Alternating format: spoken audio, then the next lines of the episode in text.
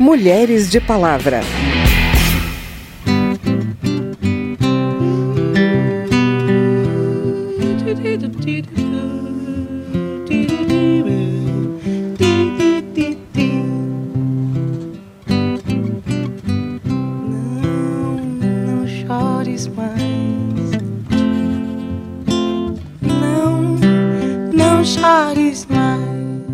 A gente tinha realmente doutrinadores, jurisprudência, que diziam que era dever marital, dever conjugal da mulher, praticar relações sexuais e que, como o homem que mandava, então ela não podia resistir a isso. Os pés de manhã pisar no chão, ah, eu sei, a barra de viver, mas se Deus quiser,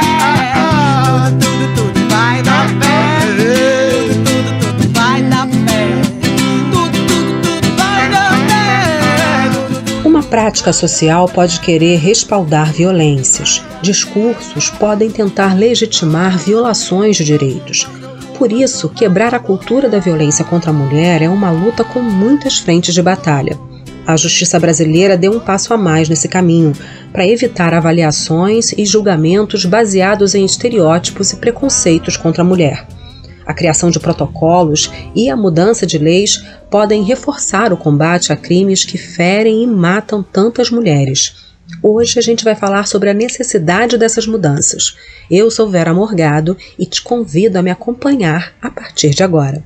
Não, não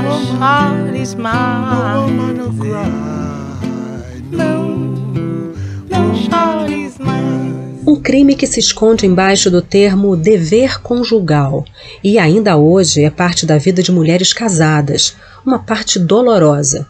Como pode? Se é o marido, namorado, companheiro, foi estupro? Sim, se não for consentido, se for fruto de uma violência constante e velada. Quem preparou tudo para a gente abordar esse assunto foi a Verônica Lima. A reportagem começa com a narração de Val Monteiro. Bratando no rio, viu, viu O que ninguém jamais ouviu, A voz das águas, asa da palavra Já anoitecia. Ainda assim, ela decidiu cortar caminho pelo parque. Um homem saiu da penumbra, a atacou por trás e a jogou ao chão.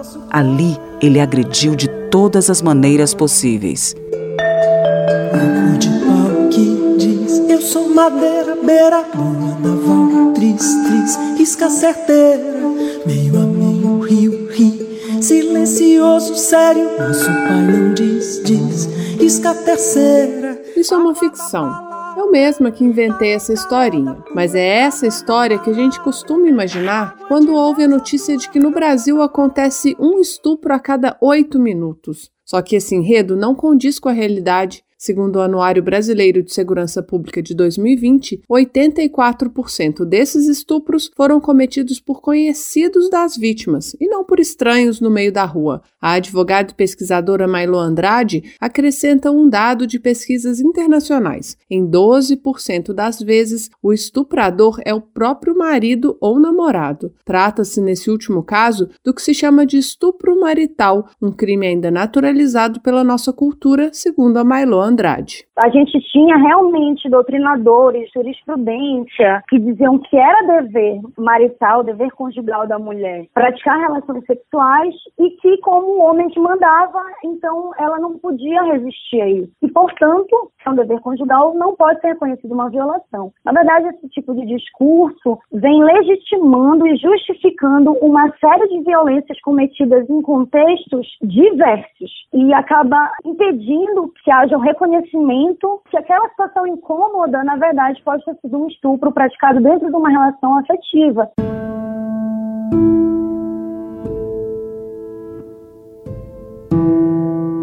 Em um estudo sobre acolhimento de mulheres em situação de violência doméstica no Distrito Federal, a promotora de justiça Mariana Távora identificou que, mesmo quando havia violência sexual, ela nunca aparecia no primeiro relato da denunciante, só depois do atendimento psicossocial, em que a mulher era levada a refletir sobre a sua situação, é que ela passava a identificar o estupro sofrido. Um dos motivos é justamente porque, ao contrário do que prevê o Código Penal, no âmbito do relacionamento, o estupro estupro nem sempre é cometido mediante violência ou grave ameaça. Geralmente, ele ocorre em um contexto de violência psicológica, que é menos evidente e diluída no tempo. Segundo Távora, assim como as vítimas, os profissionais do sistema de justiça também precisam aprender a reconhecer o estupro que acontece dentro de um relacionamento conjugal. É muito mais fácil para o sistema de justiça enxergar como estuprador esse homem que está na rua. Eu acho que é um roteiro similar ao que a gente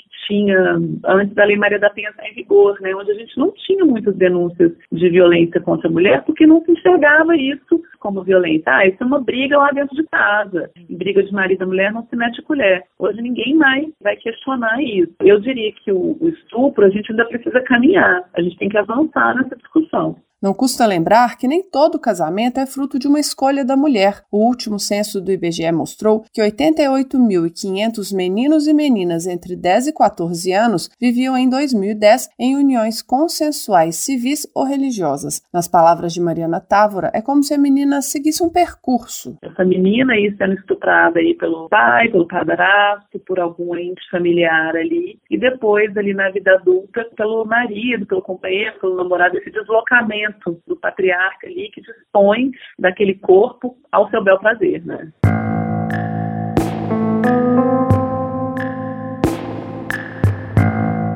O estupro marital expõe uma sociedade em que a mulher não tem autonomia sobre seu próprio corpo. Essa falta de poder foi tema de um relatório das Nações Unidas, que mostrou a dificuldade das mulheres em diferentes regiões do mundo de decidir, por exemplo, quando ir ao médico, quando e com quem ter relações sexuais e quando engravidar. O estudo identificou que em 20 países ou territórios existem leis que obrigam a vítima a se casar com o estuprador, como já aconteceu no Brasil. Até 2005, o Código Penal previa o casamento como forma de extinguir a punição para casos de estupro, e o artigo do Código Civil que ainda deixava margem para isso só foi modificado em 2019. Outro dado: em 43 países não há legislação que trate da violência sexual dentro do casamento. Mesmo onde não há impedimentos ou obrigações legais, as práticas culturais também podem comprometer ou minar a autonomia sobre o corpo, pois muitas meninas e mulheres não sabem que têm o direito de dizer não, como afirma Ana Cunha, do Fundo de População das Nações Unidas, braço da ONU responsável pelo relatório. Por exemplo, a possibilidade de falar: olha, se não for com preservativo,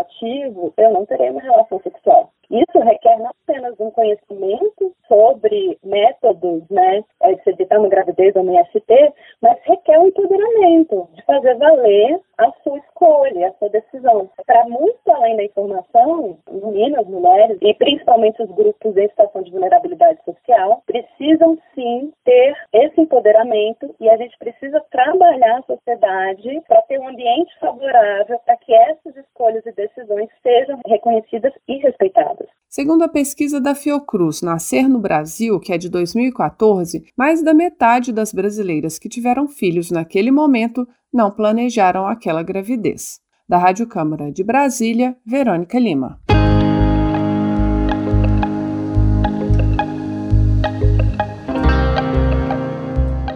O Conselho Nacional de Justiça lançou um documento com o objetivo de colaborar com as políticas de enfrentamento à violência contra a mulher e para incentivar a participação feminina no Poder Judiciário.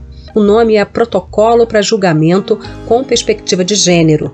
A Procuradora de Justiça, Ivana Farina Navarrete Pena, foi coordenadora do grupo de trabalho que elaborou as diretrizes. Numa audiência pública na Comissão de Defesa dos Direitos da Mulher, a procuradora explicou que um protocolo criado no México serviu de inspiração para o modelo brasileiro. Qual foi a origem do protocolo mexicano? A repetição de casos de violência contra mulheres e meninas sem uma resposta devida do judiciário. A exemplo do que aconteceu no México, tivéssemos um protocolo que não permitisse que no espaço do judiciário, aonde a mulher procura a reparação do mal que lhe foi causado, a repetição dos estereótipos que buscam a justificação do ato de violência. O protocolo é um guia orientador para que os preconceitos da sociedade não sejam repetidos também nos processos e julgamentos. A procuradora Ivana Farina dá um exemplo de como isso é possível. Eu utilizo lentes de gênero. Eu vejo para além do papel. Eu observo o histórico daquela vítima. Que condição ela teve, por exemplo, na produção de provas? Ou foi só a palavra dela que chegou no processo? A palavra dela tem peso ou é para ser desqualificada? Essas lentes de gênero, elas possibilitam um olhar mais sensível, um olhar de igualdade, um olhar de não discriminação. E, acima de tudo, um olhar que redunda em ação. Qual ação? A ação que iguala, que pratica a justiça igualando e não discriminando. Aliás, punindo a discriminação. O protocolo agora precisa ser divulgado e conhecido por quem faz as leis serem cumpridas. A advogada Fabiola Marques, doutora em Direito do Trabalho e professora da PUC de São Paulo, dá exemplos de como ele deve ser aplicado. Por exemplo, o assédio sexual no trabalho. No geral, o assédio sexual ele é promovido contra mulheres. Né? Então é importante que quando o assédio sexual contra uma mulher, quando houver essa violência específica contra a mulher ocorra, ela não seja considerada, a mulher não sofra uh, questões do tipo, ah, mas você é, vinha com essa roupa ou você se portava dessa maneira. Quer dizer, a própria uh, análise da prova, ela deve ser cuidadosa para não discriminar a mulher no momento da demonstração dessa violência. No momento, por exemplo, de uma da oitiva de uma testemunha. Então, ah, o corte que é feito muitas vezes nas testemunhas, quando elas se manifestem, se, quando elas se manifestam, se forem mulheres, né, é, esse corte, quando é feito às vezes pelo juiz, ele é mais incisivo né? Ele, ele impede muitas vezes que a mulher se manifeste com maior clareza. Às vezes ele leva questões, como eu já tinha falado, que dizem respeito a um comportamento ou a uma ideia de moralidade equivocada. Então, tudo isso é relacionado no protocolo para que as atividades processuais sejam feitas com um cuidado maior. Os pés de manhã pisar no chão, ah, eu sei, a barra de vir, mas se Deus quiser, tudo, tudo esse foi o Mulheres de Palavra. A gente ouviu nesse programa a Larissa Luz interpretando Não Chores Mais, canção do Gilberto Gil e a música A Terceira Margem do Rio, do Caetano Veloso, na voz da Mônica Salmazo. A produção foi de Cristiane Baker, trabalhos técnicos Milton Santos, reportagem Verônica Lima. Também na reportagem e apresentação desse programa, eu, Vera Morgado, agradeço a sua audiência. A gente lembra que denúncias de violência contra a mulher podem ser feitas por telefone, ligando 180, que também é uma central de escuta e apoio. Você pode ligar de qualquer parte do país e, se quiser, de maneira anônima 24 horas por dia. Em caso de emergência, pode ligar 190. Se você quer sugerir um tema para o programa, o e-mail é radio@câmara.leg.br e o WhatsApp é 61 999 78 9080. O Mulheres de Palavra é produzido pela Rádio Câmara e transmitido pelas rádios parceiras em todo o Brasil, como a Rádio 93 FM da cidade de Formosa, em Goiás. Quer conferir outras edições do programa? Vai lá no site radio.câmara.leg.br ou no seu agregador de podcast preferido. Tchau, até o próximo programa. Mulheres de Palavra.